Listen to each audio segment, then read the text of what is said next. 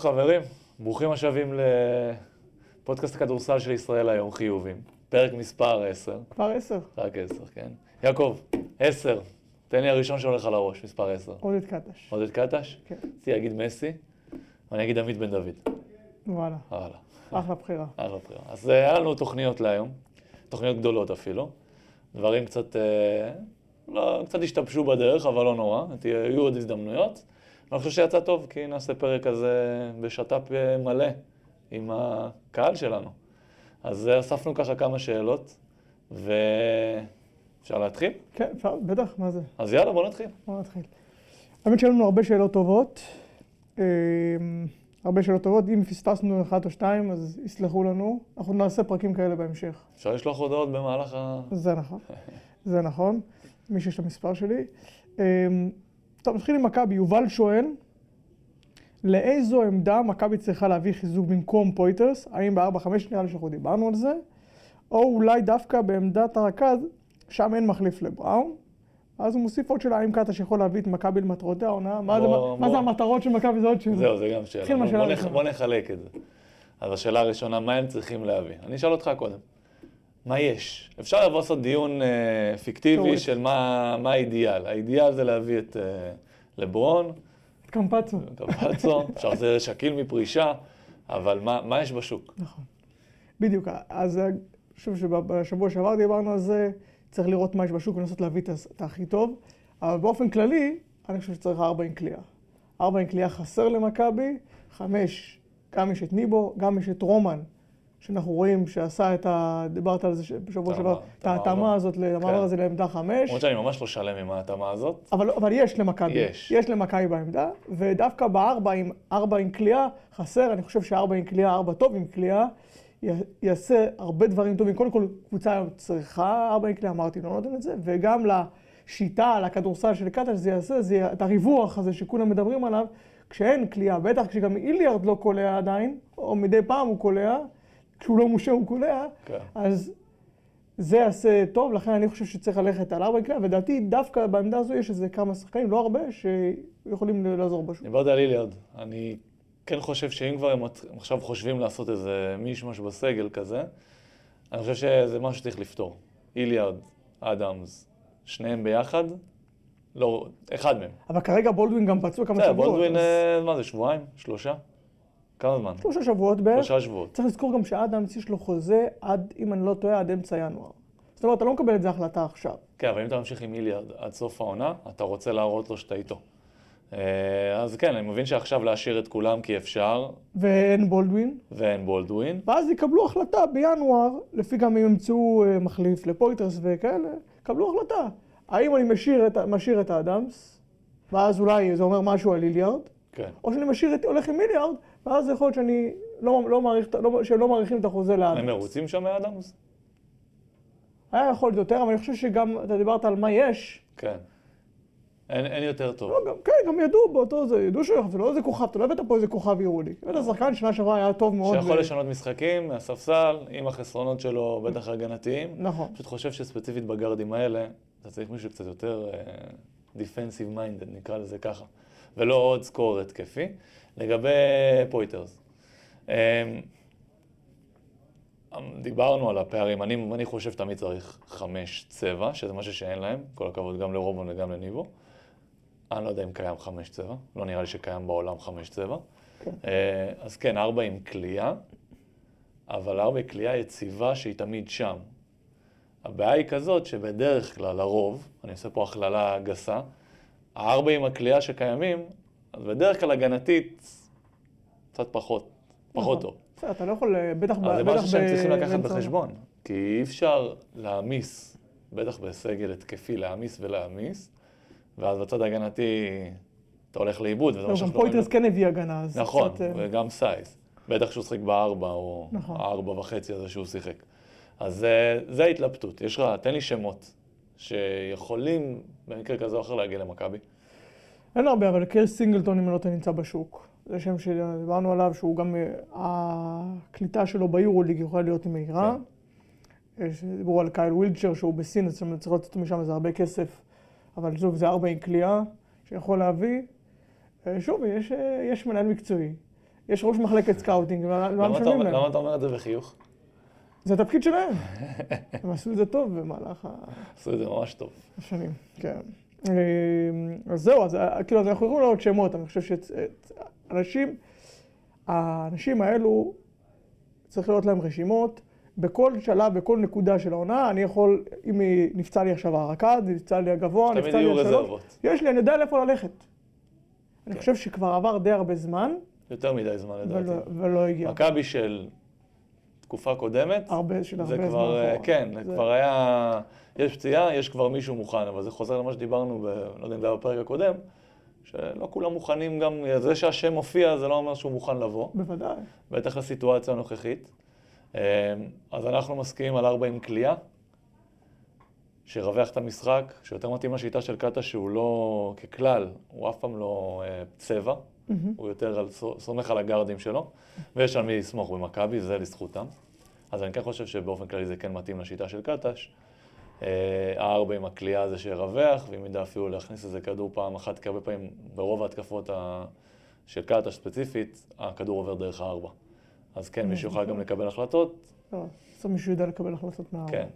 וזה, נמשיך, ל- אם כבר דיברנו על קטש, אז כן. מה, מה, מה ההמשך של האם אותה שאלה? קטש יכול להביא את מכבי למטרותיה, מטרותיה? זו השאלה הכי טובה, מה המטרות? אני חושב שהמטרות, המטרות של מכבי, ממה שאני יודע, מה שהם מדברים שם בקיץ, זה התארים בארץ ופלייאוף ביורוליג, רבע גמר.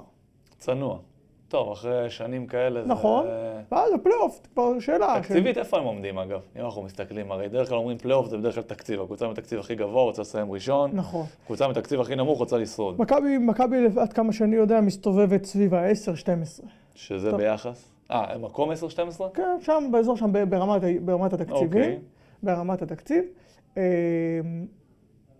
ושזה אומר שאם אתה רוצה להיכנס לשמונה הראשונות, אתה צריך לייצר את ה- איזשהו, להביא איזשהו ערך מוסף. איזה-. איזשהו חיבור, איזה משהו, איזה מאמן, איזה משהו יותר, לפגוע עם, פתאום אתה פוגע עם איזה שלושה ארבעה שחקנים שהם שווים יותר מהכסף ששילמת להם. אה, או לדעת לפעול מהר בשוק ההעברות, יש כל מיני, אתה יודע, כמו של לורנזו בראון כזה, הביאו אותו בכסף יחסית קטן, כן. ובשלב מוקדם של הקיץ היו מחפשים. לא, לורנזו בון זה מאלוהים, מתנה נכון, מאלוהים. בדיוק. היו מחכים עוד קצת ואף אחד. לא מדבר. אבל לגבי השאלה של יובל, האם קטש יכול להביא? בארץ? אני חושב שכן. אה, כן, אין, אין שום סיבה, לא משנה מי המאמן. הם עכשיו, אה, אמ, אני חולק עליך, אוקיי. לא יודע, אני חושב שבארץ עם ההבדלי תקציב וההבדלי איכות הכל כך משמעותיים, וגם העומק, שהוא מאוד יותר משמעותי כשמגיעים לסוף, שיש עומסים ועונה שלמה, אני לא חושב שעמדת המאמן, יסלחו לי כולם, אני לא חושב שעמדת המאמן כזאת קריטית לכדורסל, לליגה. אני חולק עליך לגמרי. כן? למה? כי אני חושב שבמכבי, אם אתה, כל הלחץ והציפיות שיש, והרכשים, והקולות, וכל הדברים האלו, אם אתה לא מאמן מספיק טוב, מספיק חזק כדי להחזיק את זה, אז זה לא מאמן כדורסל, זה מנהל, צריך מישהו שידע לנהל את זה. אה, עם כל הדינמיקה כשאנחנו גם מדברים היום על בארץ. מאמנים גדולים, נכון, זה הם מנהלים. יותר, יותר מנהלים, לא, יותר מנהלים מאשר מאמנים, או לפחות לא פחות מזה. ולכן אם אתה לא עושה את זה טוב, הכל מתחרבש לך. כן. ואז משפיע גם על הליגה. ראינו, ראינו לזה המון דוגמאות. אבל אני לא מדבר עכשיו על להפסיד במשחק. להפסיד בגמר גביע, אחלה, אכזבה גדולה, זה כישלון, אבל זה משחק אחד. אבל כן, אני מדבר על מישהו שהכל מת- מתחרבש לו, וזה קרה למכבי בעשור האחרון הרבה פעמים, שפשוט הכל עובד לך. ברגע שאתה מפסיד, שאתה לא מצליח להחזיק אה, סגל עם האגו, של כוכבים במכבי, או לא מצליח להתמודד עם ההנהלה, ואתה מפסיד עכשיו 20 הפרש לריאל מדריד, ביום חמישי אתה לא מגיע יום ראשון כאילו לא קרה כן. כלום, כל השבוע. לכן אני כן חושב שבטח במכבי, דווקא בקבוצות אחרות בליגה שלנו, בטח לא הגדולות, שם אני מסכים שההבדלים הם לא כאלה גדולים. זאת אומרת, צריך לדעת לפגוע עם איזה ארבעה זרים, כן. שיהיה לך איזה ישראלי אחד או שניים טובים. אין הבדלים, זה הבדל בין רביעי לחמישי, מאמן פה לשם. האם זה פיינל פור או רבע גמר? במכבי כן, לדעתי יש הבדל. אוקיי. אני, אתה חושב שקטש... אה, בוא נגיד לה, בוא נפריד את זה. בארץ. מספיק טוב? כן. כן. השאלה היא אם, אם העסק לא, לא יתבלגן לו יותר מדי ביורוליג, ולגבי היורוליג, אני חושב שה... אנשים, אני טיפה כאילו לא שומע את זה בשיח, תמיד די מתמקדים בו. הפציעות של פויטרס ועכשיו של בולדווין, משמעותי. שאנחנו שני שחקני חמישייה. לפעמים במכבי, מדברים איתך שבועיים שלושה, ולפעמים הפציעה מתארכת, כן. אבל זה פציעות קריטיות, ולא הגיעו, בינתיים לא הגיעו מחליפים. זה פציעות ממש קריטיות, שגם מאמנים שהם כאילו טיפה יותר מנוסים ביורוליג אה, במקום קטש, היה להם מאוד מאוד קשה להסתדר בלי שני השחקנים האלו. זה קריטי לגמרי, לדעתי לא, לא מספיק, אני לא שומע ש, שמספיק מדברים על זה. אני רוצה להעלות פה תהייה מולך.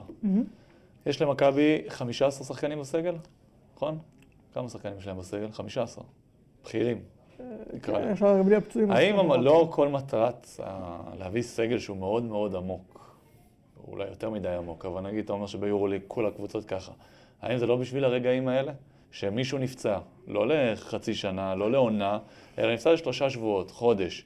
האם לא בשביל זה הבאת סגל כל כך עמוק? האם זה הגיוני לבוא ולהגיד, בואנה, בן אדם נפצע לי, אני חייב להביא מישהו אחר במקומו? הרי בשביל מה יש לך עוד 9, 10, 11, 12 שחקנים? טוב, אז זה- אז נכון, הרמות זה לא אותה רמה, אבל עדיין, לפחות יש לך. בשביל זה הבאת סגל, בשביל בנית סגל. כן, אבל זה, אני עכשיו, מה שאתה אמרת פה, יש לי שני דברים להגיד. אחד, כבר אמרנו לפני כמה שבועות ש... שקטש לא ניהל את הסגל בצורה מספיק טובה. ואז- ברמת ההיררכיה? כן, לא, יותר מדי אנשים אה, נשארו בצד, ואז כשאתה כן צריך אותם, הם לא קשה, בכושר, כן, הם להוציא בביטחון. אותם בדיוק, מהפריזר. בדיוק. זה, זה אחד. דבר שני, אחת הסיבות לסגל עמוק במכבי, זה שביוליג אתה משחק עם שמונה, תשעה זרים, זה שנים ככה. עכשיו, ובליגה, אתה יכול לרשום רק חמישה. זה שמביאים שישה או שבעה ישראלים, תלוי באיזה שנים, זה כדי שבליגה יהיה להם סגל חזק יחסית לליגה, גם כששלושה או ארבעה זרים לא נרשמים. ואז, אבל השחקנים האלו לפחות, זה מה, ש... זה מה שאני חושב שקטש חושב, או, או הצוות שם, לא בטוח שהם מספיק טובים כדי להיכנס במקום פויטרס, או במקום, אתה יודע, פויטרס, רומא נכנס, סבבה. במקום בולדווין, אני לא רואה איזה guard ישראלי. זה רומן נכנס סבבה, רומן יותר טוב, כרגע יותר טוב ממנו. רומן, קודם כל, האמת שרומן נכנס גם עוד לפני הפציעה נכון. שלו, צריך להגיד את זה. אה, אני חושב שהכי טוב לרוטציה, בטח, זה, זה, זה גם פויטרס וגם ליבו וגם רומן. ואז יש לך שלושה גבוהים טובים. כן, ומרטין קצת אה, מרטין. השלמות. כן, יש לו הבלחות כאלה. כן. אז לכן, להגיד, וואלה, זה נפצע, בולדווין נפצע, ועכשיו אני נמצא איזה אחד, אה, שחקן 11, 12, 13, שיהיה במקומו, זה אני לא... כאילו, הביאו אותו כדי שיהיה להם בליגה 12, 12 חזקים. כן. שאם אחד הישראלים נפצע, יש לי עוד ישראלי במקומו. אם אתה איבדת את הגבוה המשמעותי שלך, נגיד אני אמצא איזה מישהו אחר מסוף הרוטציה, זה פחות אה, תשובה. היו צריכים להבין. אוקיי. אמ, אמ, טוב, הראל שואל, אנחנו דיברנו על זה הרבה, על יפתח זיו. הראל שאל מה יהיה עם יפתח זיו. אני חושב שבינתיים יפתח זיו נשאר במכבי. אמ, מה אנחנו ממליצים ליפתח זיו זה, זה אולי עוד שאלה. כן. גם, גם נראה לי, גם לזה דיברנו, שהוא כן צריך לא להישאר. הבנתי, אז הוא הוא ביקש לעזוב, הוא לא ביקש לעזוב, מה מה הלו"ז? מה ש... עד כמה שאני יודע, מה שנכתב בתקשורת, אה, לא באמת, הוא כן הביע איזשהו חוסר. שביעות רצון מהסיטואציה. אתה התקשורת. אני לא כתבתי. כן, מה שכתוב, מה שאני ראיתי זה, אני, אני לא יודע שזה מדויק לגמרי, כן היה איזשהו חוסר שביעות רצון, וכן, בסדר, שיחות פנימיות, זה בסדר. לגמרי, חד ככה, משמעית. ברור, אתה תמיד אומר ששחקן, שצריך להגיד, אה, אם אני לא בטח מרוצה, גם מה- שחקן בקליבר שלו, שחקן בטח. שכבר עשה. כרגע לא ידעו לי שיפתח זיו אה, עוזב. מאיך שאני רואה את זה, מאוד קל לזהות כשמאמן מחזיק משחקן ולא מחזיק משחקן. אגב, מאמן יכול להחזיק משחקן ולא לתת לו לשחק. קורה, קרה, יקרה. רואים, או מרגישים לפחות, שקטש לא מחזיק מיפתח זיו. אני חושב, סליחה שאני קוטע אותך, לדעתי זה משהו שהיה עוד אז שעוד ידוע. כן. גם בנבחרת, נכון, נכון. שיפתח היה אחר בגלבוע, העונה נכון. של השחקן הישראלי המצטיין. הוא לא היה אצלו, הוא היה אצלו מחליף, לפעמים מוזמן, לפעמים לא מוזמן, לפעמים נכון, אה, נכון. מנופר אז זה. משהו שרואים, מרגישים, מעריכים. כאילו לא מתאים לשיטה שלו כזה, או מה, אז פה אני שואל, מה, ש- הרי השיטה שלו בסוף זה היה pick and roll, נכון. לקבלת החלטות. יפתח יכול לנהל את הפיק אנד רול? אתה יכול לנהל את ה pick and roll? כן? לא בטוח. לא בטוח? שחקן pick and roll טוב יפתח זיו?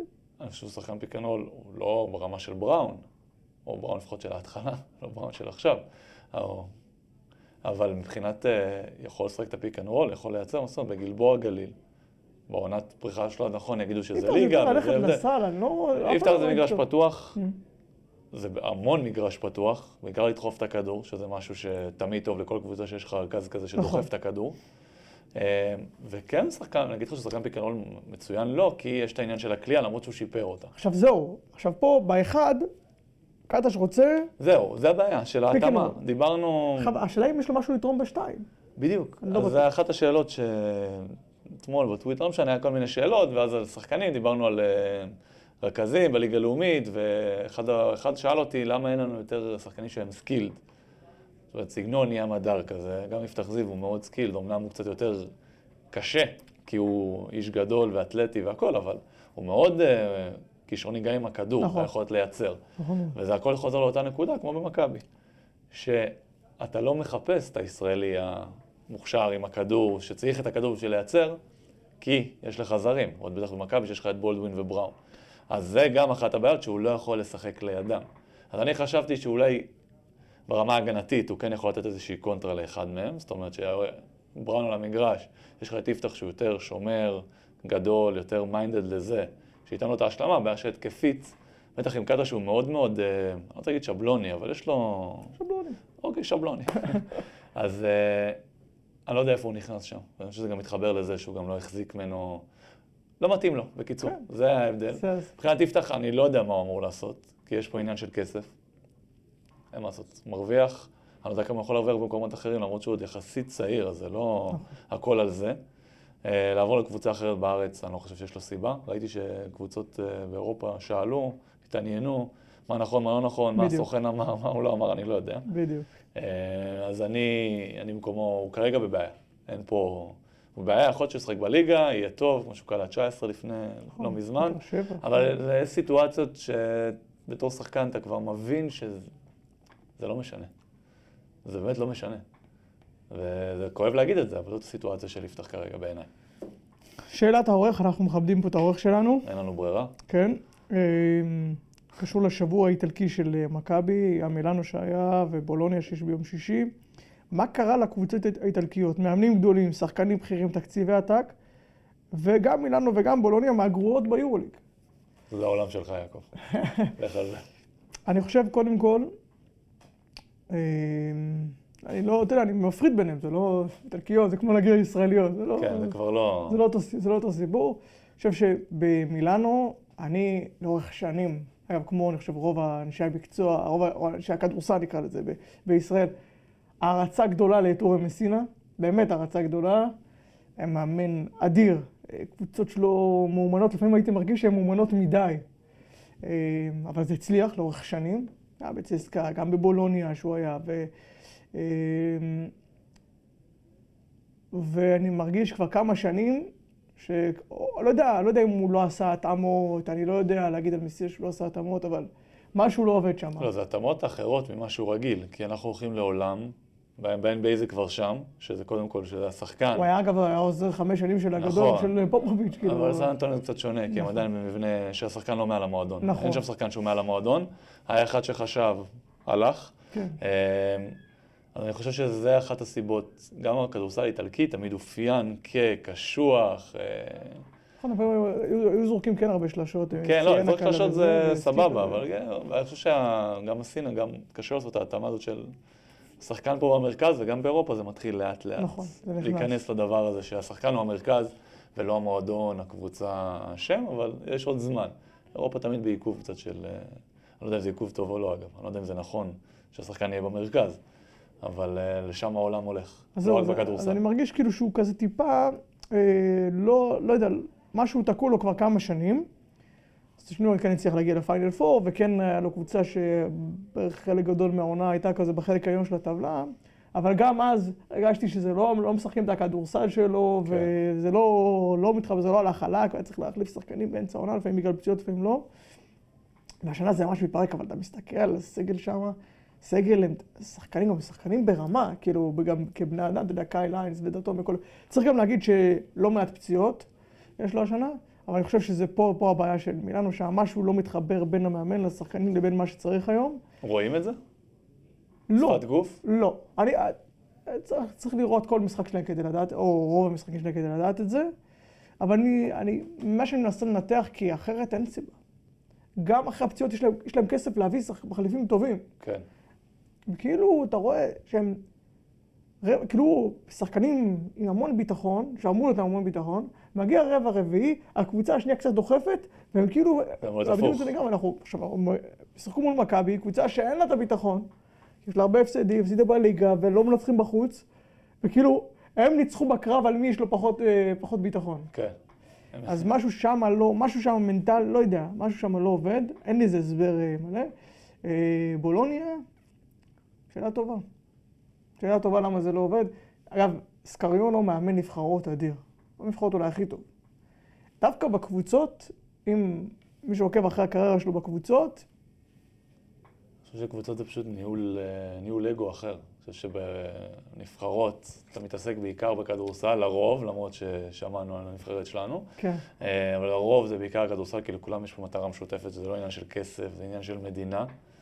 ובקבוצות זה כבר דינמיקה אחרת, כי כל אחד צריך למשוך לכיוון שלו. שוב, אני זורק פה אה, הימורים, מה נראה לי הבדל, כי מאמן טוב זה מאמן טוב. שאלה איך אתה מנהל את ה... הוא, אבל זה, אה, זה עובדות. בנבחרות, נבחרת, אמנם מאמן את נבחרת ספרד, אבל אם הוא לא היה מאמן טוב, אז הוא לא, לא, לא יכול להצליח איתם גם. גם להצליח עם נבחרת ספרד, בדיוק, זה... בדיוק. צריך לדעת מה לעשות. שבספרד, ככה אני זה, הם קוראים לזה, יש לזה איזושהי הגדרה, אבל זה ה- שהתרגום הגס שלה זה סדרן עבודה. אתה בנבחרת ספרד לא צריך ללמד אותם כדורסל. נכון. אתה צריך איזה ציוותים נכונים, איזה תרגילים משחקים כשיהיו על המגרש, כשרודריגז על המגרש. מאמנים נופלים וקמים על זה. בדיוק. אז את זה הוא עושה מצוין.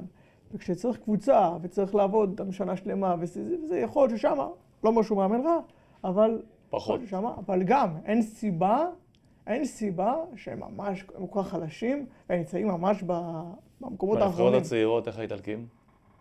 אה, קודם כל, הכדורסל האיטלקי כבר שנים, לא, זה לא לא, משהו גם לא בליגה היה, האיטלקית ו- וזה. אה, הנבחרת שלהם סבבה, אבל אתה יודע, זה לא עכשיו, הם לא מועמדים ל- לא מועמדים למדליה. כן. הם לא עומדים מדליה באליפות, אה, באליפות אירופה. אה, טוב, בואו נחזור אלינו. יוסי שואל, האם המשחק של אדם אריאל ביורו-קאפ יחזיר לו קצת את הביטחון בקליעה?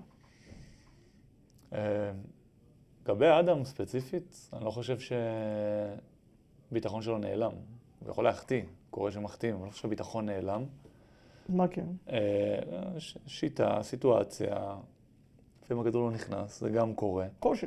כושר, כן, כושר כליאה, אה, גם המיעוט דקות, וגם זה לא רק המיעוט דקות, יש פערים, זה לא קבוע.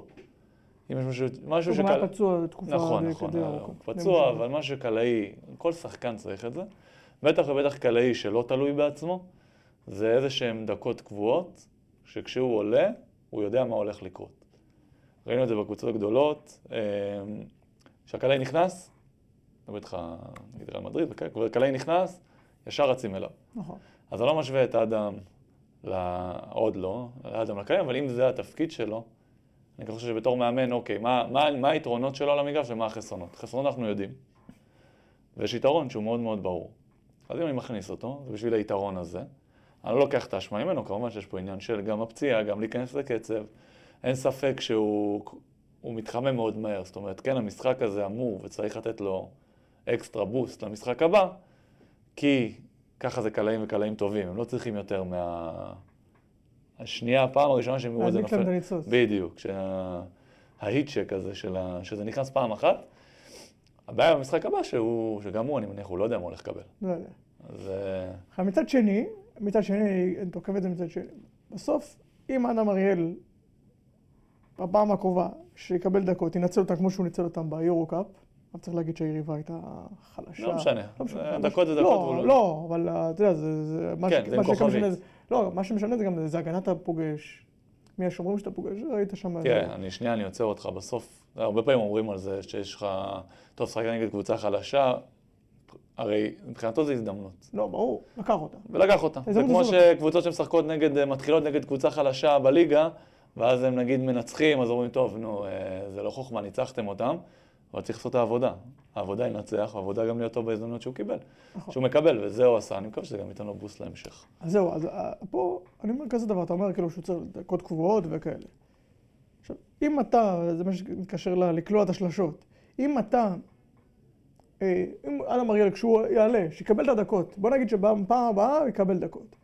יקלע את השלשות, אז אין, אין, אין, אין, ספ, אין סיבה שפעם אחרי זה הוא גם לא יקבל את הדקות נכון. האלו. אני לא חושב שדני פרנקו לא רוצה להצליח. אבל אם פעם הבאה שהוא יעלה, הוא לא יהיה והוא יקבל אה, זריקה, שתיים, ולא יכניס אותם, אז אין סיבה שגם בפעם הבאה הוא יקבל את הדקות הקבועות. הרי בסוף גם אדם אריאל מוקף בשחקנים מאוד טובים בשביל הפועל תל אביב. שלו זה טוב, ספציפית בשבילו זה טוב. כן, אבל מצד שני, אם אתה לא קולע, יש אנשים אחרים נכון. שיכולים לתפוס את הדקות. העניין הזה של... אה, בר- ברגע שאתה תלוי בכלייה שלך, זה מה שנגיד אמרתי הרבה לחבר'ה צעירים. אדם אריאל בעיניי הוא באמת קלעי. אין הרבה ישראלים שאני יכול להגיד להם שהם באמת קלעים. יש שחקנים שקולעים. או יש שחקנים שגם זורקים כי זה מה שהם יכולים לעשות, הם לא יכולים לעשות משהו אחר. היינו לפעמים עושים scouting נגד שחקן, זה במיוחד בולט בליגה הלאומית, ששם אה, כל אחד הוא זורק שלשות. אתה עושה scouting מול שחקן, ואתה אומר, אני לא רוצה שהוא יזרוק, אני רוצה שהוא יוריד את הכדור לרצפה. ואז אתה נכנס לאחוזים שלו. אתה אומר, 25 אחוז, 27 אחוז, קריירה. לא, לא עונה, לא משחק, קריירה. אבל זה הדבר היחיד שהוא עושה. אז אתה אומר, אני מעדיף, אם הוא מתחיל לחדור לסל, זה יורד מ-27 אחוז ל-10 אחוז. אז לגבי אדם אריאל, כמו שאמרת, ברגע שהוא לא קולע, זה חיסרון של שחקנים שהם רק, שהם, שיש להם טיקט שהוא משהו מאוד מאוד ספציפי. ברגע שהוא לא קולע, אז החסרונות הרבה יותר בולטים. אז אתה חייב להכניס את עצמך כשחקן, מעבר לקליעה, אוקיי, נגיד שאתה קליעה, ריבאונדים, אה, דיפלקשנים בהגנה, אם אין לך רגליים אז זה קשה קצת יותר לשמור, אבל דיפלקשנים, הכל. וברגע שאתה מוגבל רק לקליעה, בטח במדינת ישראל שאנחנו לא, אין לנו שיטה, אנחנו לא משחקים על קלעים. אין דבר כזה. נדיר הקבוצות. אתה תראה, תמיד אתה תראה משחקים, בדרך כלל ה possession הראשון, אחרי, או אחרי טיימאוט, או אחרי uh, possession ראשון של המשחק, זה מישהו יורד על down screen, על קליעה או משהו כזה, כי זה מ possession הראשון, ואחרי זה משחקים מה pick and roll. משחק שלם. תמיד זה ככה. אז גם uh, לגבי אדם זה... לפחות יש המשכיות, יש- שיטתיות. יש שיטתיות, כן. אה, כי זה יותר קשה לארגן עכשיו אה, תרגילי קליעה, בטח בתור... חייב לספר לך סיפור על זה. ספר לי סיפור. אה, סטו דגלס סיפר לי אותו, ראיינתי אותו כשהוא, אני חושב שהוא, לא זוכר, כשהוא פרש לפני כמה שנים, אוקיי. או, בהזדמנות אחרת. הוא אמר לי, הוא הגיע לארץ, הוא הגיע לארץ, הוא הגיע מספרד. אז בספרד, אה, בדיוק זו הייתה תקופה של, תקופת השיא של נברו, נברו הגדול בברצלונה. כל ספרד היו משחקים תרגילים לקלעים. עכשיו הוא, שזה מה שהיה לו, קליעה, היה לו מדהים. כן, זה היה מדהים, אבל חוץ מזה, לא, לא הרבה יותר. אגב, אני חושב שהיה לו יותר מקליעה גם. כן? אה, כן, כן, כן, כן. הוא היה... יכול להוריד את הכדור לרצפה, ראיתי אותו בליגה לאומית. בליגת, על? גם לא, בליגת... תראה, בליגת... מה זה להוריד את הכדור לרצפה? אם אתה קלעי, אז כנראה שיוצאים עליך חזק. אבל אז אתה אומר להוריד, לא. כן, זה רק לא לדעת- לי. להתקיף. קלוזאוטים, זה ה... הבנתי, זה היה- זה הוא יכל לעשות. היו לו גם קטעים שהוא יוצא לפול-אפ ג'אמפים וכאלה. נכון. אבל אה. בקיצור, הוא מגיע, הוא מגיע וסיפור שם מתרגלים לקלעים, ואז הוא מגיע לפה. אה, האמת איפה הוא הלך? לעפולה, לא? לא טרחתי לבדוק מי היה שם. מי מי- שם, לא טרחתי איפה? לבדוק. בעפ- בעפולה הוא הגיע? לא, הוא לא הגיע ישר לעפולה. אני לא זוכר, אולי גלבוע. הגיע לגלבוע, נכון. ואז היה בעפולה. כן. יש. מצב, כן. קיצור, הוא הוא מגיע, ומגיע קדם עונה, מגיע קדם עונה, מגיע... לא מסדרים לתרגילים, כאילו לקלעים.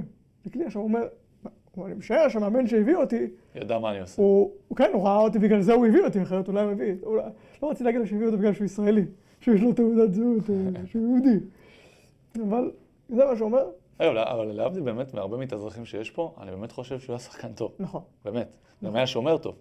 יחסית. כן? יש לא איזה... יודע, לא יודע. יחסית היה שומר טוב.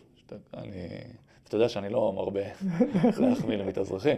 הוא יחסית היה שומר טוב, הוא היה כליאה, כליאה.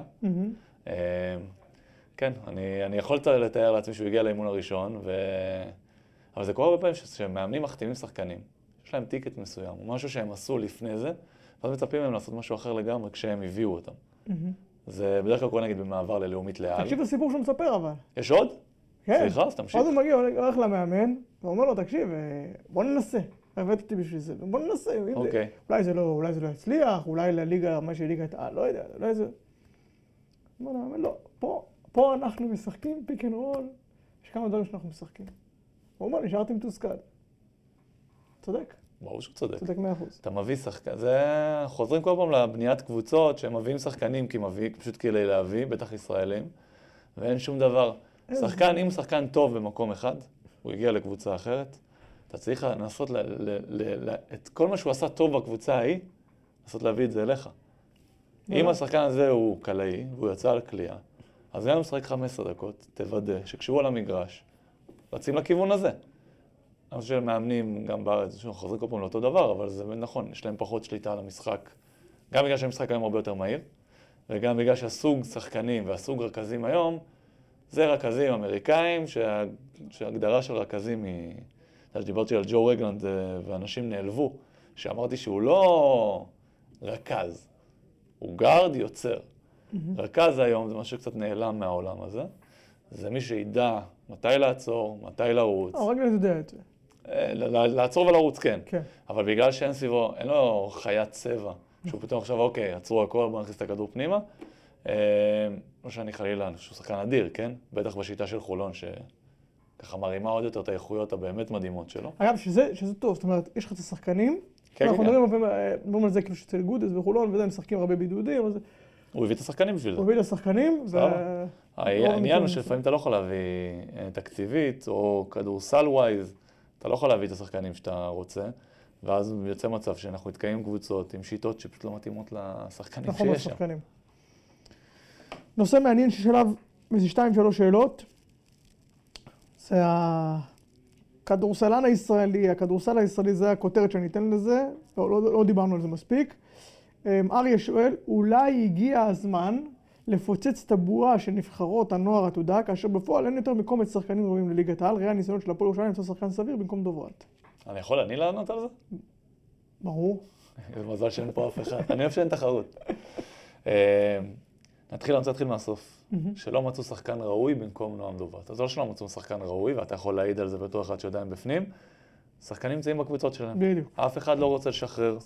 ולא ישחררו גם בשביל הרבה כסף, לא ישחררו, אני יודע את זה גם מניסיון אישי, לא משחררים. אבל אתה יודע מה? זה שלא משחררים, כן, כן, כן קצת מוכיח את זה שאין, כאילו, אין חלופה. בדיוק, גם, גם הקבוצות, אם הפועל ירושלים מביאה שחקן, הוא בהכרח שחקן מוביל.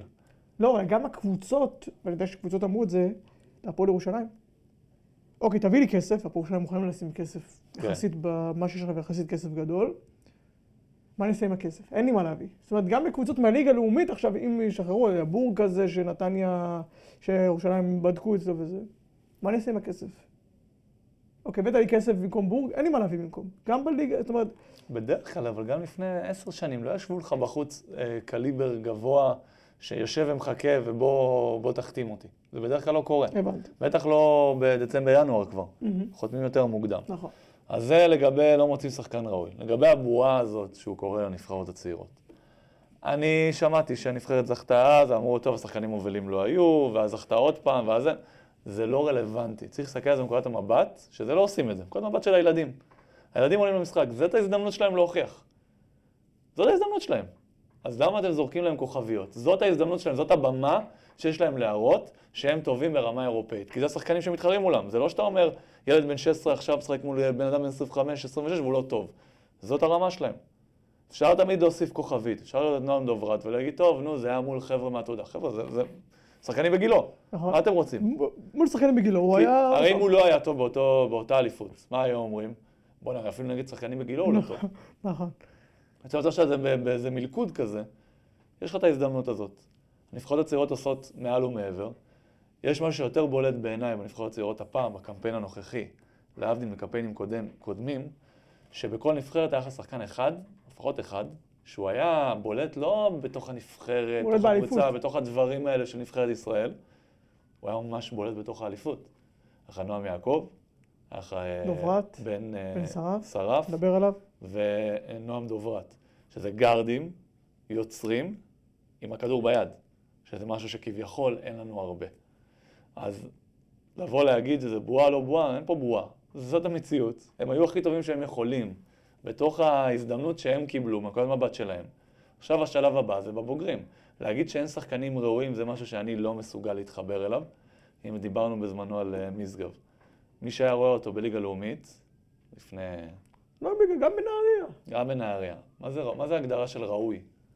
מה זה הגדרה? אני באמת שואל מה זה הגדרה שלו. אתה לא יכול לדעת שחקן אם הוא ראוי או לא, עד שהוא לא מגיע לאותה במה ומקבל את ההזדמנות. אז נכון, בליגת העל אין הזדמנויות גדולות, אה, ככל שאתה עולה ברמה, ההזדמנויות מצמצמות, אבל יש, בדרך כלל יש הזדמנויות. מי שיכול להגיד לי על תמיר בלאט לפני חמש שנים, ארבע שנים, שהוא ראוי להיות אה, רכז ביורוליג? כשהוא חתם באלבה ברלין, לא אמרו שהוא ראוי. מה שהיה פה איזה הרי ציניות, תמיד הכל סביב תמיר, זה. סביב האבא. אבא ושחקן אמיתי. זה וכל שחקן ה- אמיתי והכול. עכשיו שוב, זה מאוד עזר לו. בסדר. קידם אותו. בסדר. אבל הוא לקח את ההזדמנויות האלה, אז על. מי אפשר להתווכח? לקח. בזמנו נעימי בהפועל ירושלים עם קליין, שדיברו על זה שקליין נתן לו. קיבל. הזדמנויות. איך הוא קיבל אותה? זה לא רלוונטי.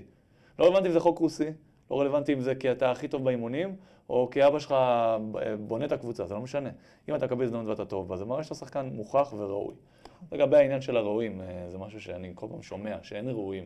כאילו אפשר לנחש מי יהיה טוב ומי לא. כן, אבל אני, אתה יודע מה, אז אני אקח את השאלה הזאת של אריה טיפה לכיוון אחר.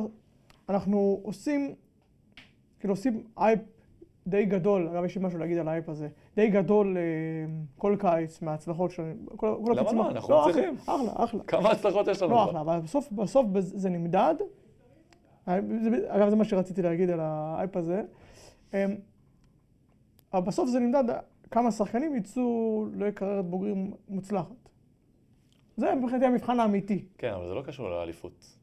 לא, אני חושב שבסוף בסוף זה מה שאריה שאל, זאת אומרת, אומר, וואלה, אנחנו זוכים במקום ראשון, שני, שלישי, רביעי. האם יוצאים מספיק שחקנים טובים לליגת העל אה, ולנבחרת הבוגרת, שנתיים, שלוש, ארבע אחרי מה שהם עשו בנבחרות הצעירות? כרגע יש לנו, אה, טוב, כרגע זה שונה, אבל יש שחקנים שסיימו את הנבחרות האלה והם עכשיו ממלאים את אה, ליגת העל. מובילים או לא, זה כבר של סיטואציה. אני לא חושב. ממלאים על זה, זה, אבל זה ככה הם. טובים? כן, אבל לי זה מרגיש שרוב הקבוצות מחתימות ישראלים כדי למלא את הסגל. כדי למלא את הסגל, כי אתה זה יכול לא לרשום רק ארבעה, חמישה. זה לא באמת לא רלוונטי. אגב, הנה, קח את זה, עזוב, אני לא מדבר איתך על הילדים הקצה, אני מדבר איתך נגיד שון דורסון. לא, מת, לא, מתאים לכ, כאילו, לא מתאים לכולם, דיברנו על זה כבר כמה פעמים, לא מתאים לכולם, והחתימו כי החתימו. אמ, אז מכאן לבועה, לא בועה, אני פחות מתחבר גם בכלל לסגנון הזה.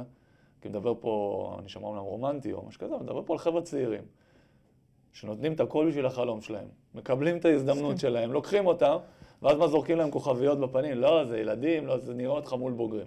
כשהוא כבר מגיע לבוגרים, זה כבר סיטואציה שהיא לא רק תלויה בו, או לרוב לא תלויה בו. זה מה שצריך לקחת בחשבון. אבל לגבי מה שרציתי להגיד זה שהיה כמה פעמים, אתה יודע, שהייתי ככה, אתה יודע, ממש כתב כאילו כדורסל, וכל השנים האלו של ההצלחות של הנבחרות הצעירות כל קיץ, באמת היה פה טירוף, בטח על הזכירות של העתודה. היה, אתם עושים אייפ יותר מדי גדול, יותר מדי גדול. אז קודם כל, יכול להגיד, על עצמי זה הגיע טבעי, אני ממש כאילו התלהבתי. ברור. זה כיף, אתה רואה חבר'ה צעירים, הדבר השני שאני רוצה. להגיד, בלי ההייפ הזה, שזה גם הייפ תקשורתי, חלק גדול ממנו הייפ תקשורתי, השחקנים, השחקנים שהיו חלק מרכזי מההצלחות האלו, כבר נגיד את השמות, לא היו מגיעים לאן שהם הגיעו בלי ההייפ. זאת אומרת, אוקיי. יובל זוסמן זכה באליפות אירופה הראשונה, אליפות אירופה הראשונה ש... שישראל זכתה ב-2018 בגרמניה, העתודה זכתה. זה נבחר MVP אם אני זוכר נכון. נכון. בלי הזכייה הזו ב-MVP, בלי הרעש שהיה, מכבי תל אביב לא הייתה מתעקשת עליו. ואותה, מי שזוכר את מה שקרה שם בקיץ, זה היה אחרי העונה ברעננה.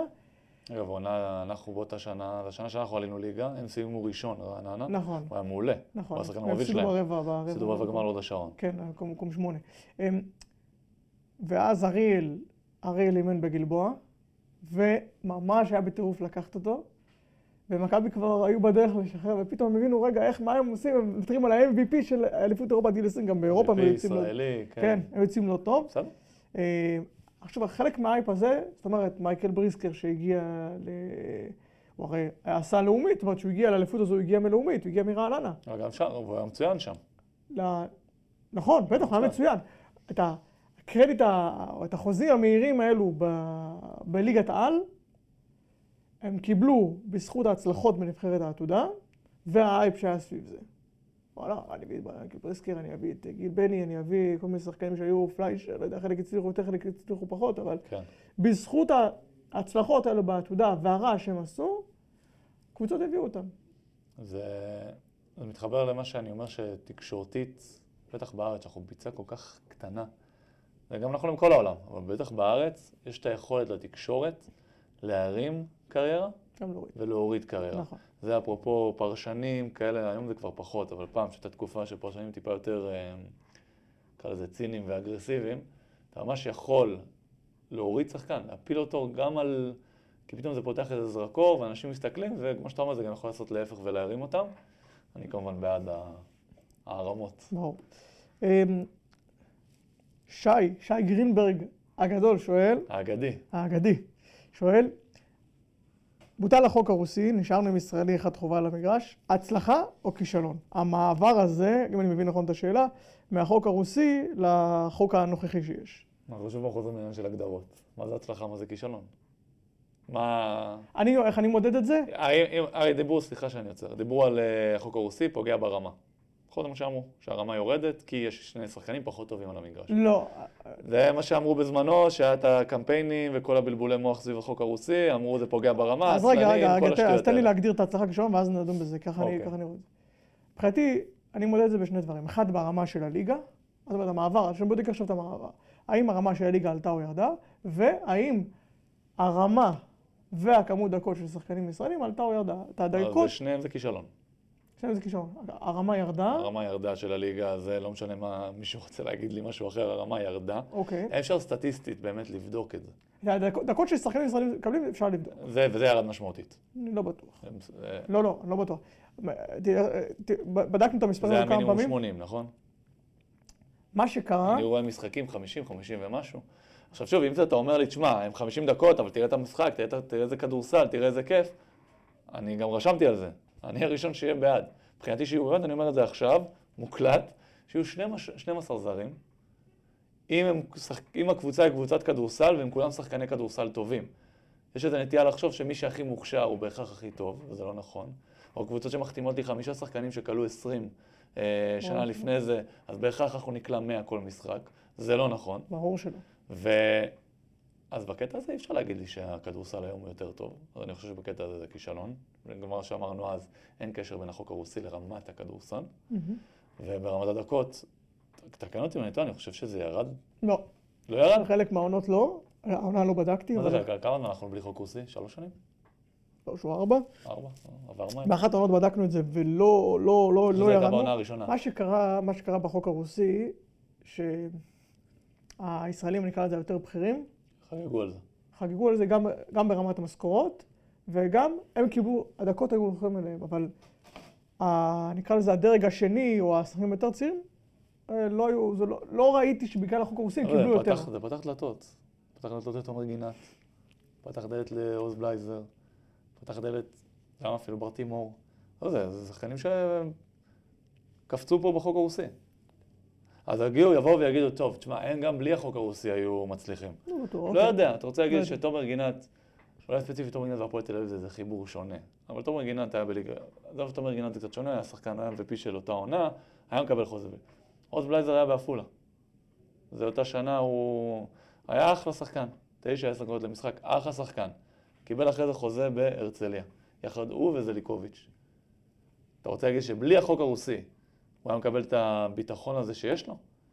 אני לא בטוח, וזה לא מוריד ממנו. זה אומר שהוא פחות מוכשר או. יותר מוכשר. קריירה של שחקן, אנשים מבינים כמה היא... בככה אתה יכול להיות שחקן ליגה א', ואחרי זה יכול להיות גם, וגם באותה רמה יכול להיות שחקן ליגה, ליגת על ומעלה. אנשים לא מבינים את ה... איזה קלות הזדמנויות, זה יכול מזל, ללכת. קבלת החלטות. תאיר ישראל. אגב, זו הדוגמה הכי טובה בעיניי. תאיר ישראל, כבר רצו לחתוך אותו. כבר היה בחוץ.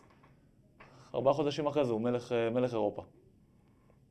אני זוכר ששיחקנו נגדם, אה, וזה היה כבר בשלב שהוא כבר היה כזה חצי בחוץ, ואני שומר עליו, והוא לוקח אותי לסל, לוקח שמאל. עכשיו, אני נשבע לך, סגרתי לו את השמאל, נשבע לך.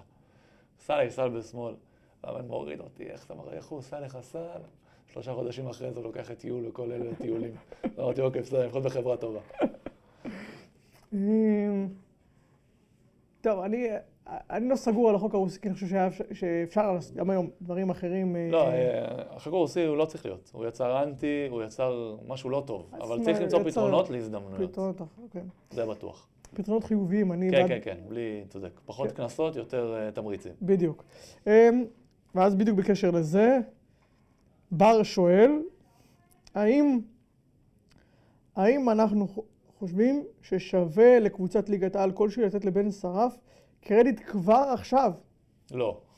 לא קשור, זה לא קשור לקבוצת... אה, ב- במדינה, ב- בתרבות ספורט, במה שאתה לא רוצה. מישהו ברמה הזאת, ילד ברמה הזאת, לא, קלה 32, משחק אחרון בלאומית, כן? זה לא מובן מאליו. ברור. הוא. כבר, הוא לא משחק בליגה לאומית. אגב, נתניה עושים עבודה עם שחקנים כל. שנה הם עושים עבודה אדירה, אין ספק. אה, זה היתרון שאתה מביא שני זרים גבוהים, זה למה גם אף פעם לא יצא משם ישראלי, לא יקפוץ שם ישראלי גבוה, ייתן קפיצה. כל שנה יש מוסקוביץ', אחרי זה היה פריצקי ובורג, השנה זה יהיה בורג השנה ושרף. הם הביאו... לא, הם הביאו גבוה ישראלי, אבל הוא לא יעשה את הקפיצה שהגארדים עושים, כי שם הגבוהים, יש להם שני גבוהים, הם גם לא שחקני מטרה, הכל זה הולך על הגארדים, אה, בור כזה שיכול... אה, עמית אהרוני אין, ומוסקוביץ'. זה, זה כל שנה יש קפיצה רק בגארדים, אבל עדיין, זה לא מובן מאליו, זה עדיין מדהים. קבוצות אחרות הם לא גארדים. ראובן, אה, ראובן שם עושה עבודה מדהימה, אין ספק. ראובן שחקן אמיתי. כאילו כן, כן, כן, כל המערך הזה עושה עבודה מדהימה. לגבי בן שרף, בכדורסל, בתרבות ספורט, שחקן כזה שהוא עילוי, נקרא לזה, אין סרט שהוא משחק בליגה לאומית. צריך להיות עכשיו בליגת העל, עם מעטפת, עם דקות. זה דומה, אני לא משווה, גלעד לוי קצת יותר מבוגר, אבל... אז הוא מבחינתו אין לו לאן ללכת. הוא צריך לשחק, לקבל דקות, לקבל ביטחון, לקבל את המעטפת כשהוא הולך לליגת העל זה לה- להבין שהוא מגיע מאיזה סוג של דלת ראשית כזה נקרא לזה. אה, אני לא חושב. שהמטרה שלו צריכה להיות ליגת העל. אני יודע מה? אני לא חושב שמפה הוא צריך ללכת לליגת העל בכלל. זאת אומרת ליגה לאומית הוא צריך לצאת החוצה? לא, שיעוף מפה, הוא לא- הוא לא צריך להיות פה. ללכת לליגת העל זה שחקן שצריך את הכדור ביד. הוא מי- יגיע לליגת מי העל, ייתן לו בליגת הכדור? הקבוצה היחידה כרגע שהרכז עם הכדור ביד שהוא ישראלי זה גליל גלבוע. אה, גליל עליון, סליחה. לא, סליחה, בטח לא גלבוע. גליל עליון. זו הקבוצה היחידה. זה יכול להשתנות, זה לא, אני לא חושב שזה שהיא אומנם ברק מאוד אה, פרו-ישראלים והכל, אבל... שג'יקיץ' אה, לנועם דוברת כן, הכדור ביד. כן, אבל. עדיין זה לא קצת. אתה שחקן כזה, אבל לא, אבל- נועם דוברת קיבל את ה... צריך. קבוצה שתבוא ותבנה סביבו, ואם לא, לפחות הוא ידע שהוא מקבל 15 דקות עם הכדור ביד. זה לא חייב להיות- זה לא חייב להיות 35 דקות. עולה ל-10-15 דקות הוא עם הכדור ביד. בליגת העל זה לא יקרה, כנראה שלא. וגם המעטפת לא מספיק טובה, וגם לאף אחד פה אין הוכחות, אה, אין קבלות של הוצאתי פה, גידלתי שחקנים, חוץ מקבוצה אחת, מכבי תל אביב. אין מה לעשות. מהמם. אם אתה מסתכל על השחקנים שיצאו, אה, תמיר לא עבר, בש... עבר בכמה קבוצות, אז הוא לא דוגמה. ים הדר, הפועל תל אביב, נכון, אבל הוא קצת שונה. מכבי תל אביב. בנו שחקנים. נכון. גם אם זה לא בדקות, אבל לפחות במעטפת. טוב, אנחנו סיימנו את החלק של השאלות. אם יש איזה כמה שאלות שלא לא הספקנו, אז אה, אנחנו מתנצלים. מתנצלים. ש- ל... האמת שעבר מהר, אני חייב לומר. כן, כן, כן, היה אחלה. אנחנו נעשה-. יותר את הזה. כן. ונעבור לפינת התחזיות הקבועה שלנו. הפעם רק על משחקי הליגה, חד ומהיר. אה, גיל, לא נגיד את האחוזים שלך מהשבוע שעבר. אני, יש לי זיכרון סלקטיבי. אני מבחינתי תמיד, תמיד פוגע. את השבועות הבודדים שפגעת, תמיד. אה, לא כדי הפסק- לעשות לא קריירה, כדי. לעשות קריירה בכדורסל, צריך זיכרון סלקטיבי. אם אתה נכון. זוכר הכל, אתה גמור. זה נכון. אוקיי, אז משחק ראשון, הפועל באר שבע, הפועל ירושלים. הפועל ירושלים. אני גם חושב הפועל ירושלים. גליל עליון חולון. חולון. חולון בטח כשאצון לא נמצא. נס ציונה, הפועל חיפה. הפועל חיפה. נס ציונה. יש. הרצליה, הפועל תל אביב. וואו. איקס. לא, אין איקס. אה, כן, גם להערכה, אתה אומר. כן. אם אה, זה גיל ברק משדר. הרצליה, הפועל תל אביב, כן. אני הולך עם הרצליה. גם אני הולך עם הרצליה. לא, לא, אנחנו צריכים קצת... למה? נס ציונה היינו אח- אוקיי. אחרת. אילת, קריית אתא. אילת, קריית אתא. באילת. באילת. אילת. גם אני חושב אילת. אנחנו... ויש לי תחושה שגם במשחק הבא אנחנו נחשוב, אה, אותו דבר. גלבוע מול מכבי תל אביב, בגנר. גלבוע.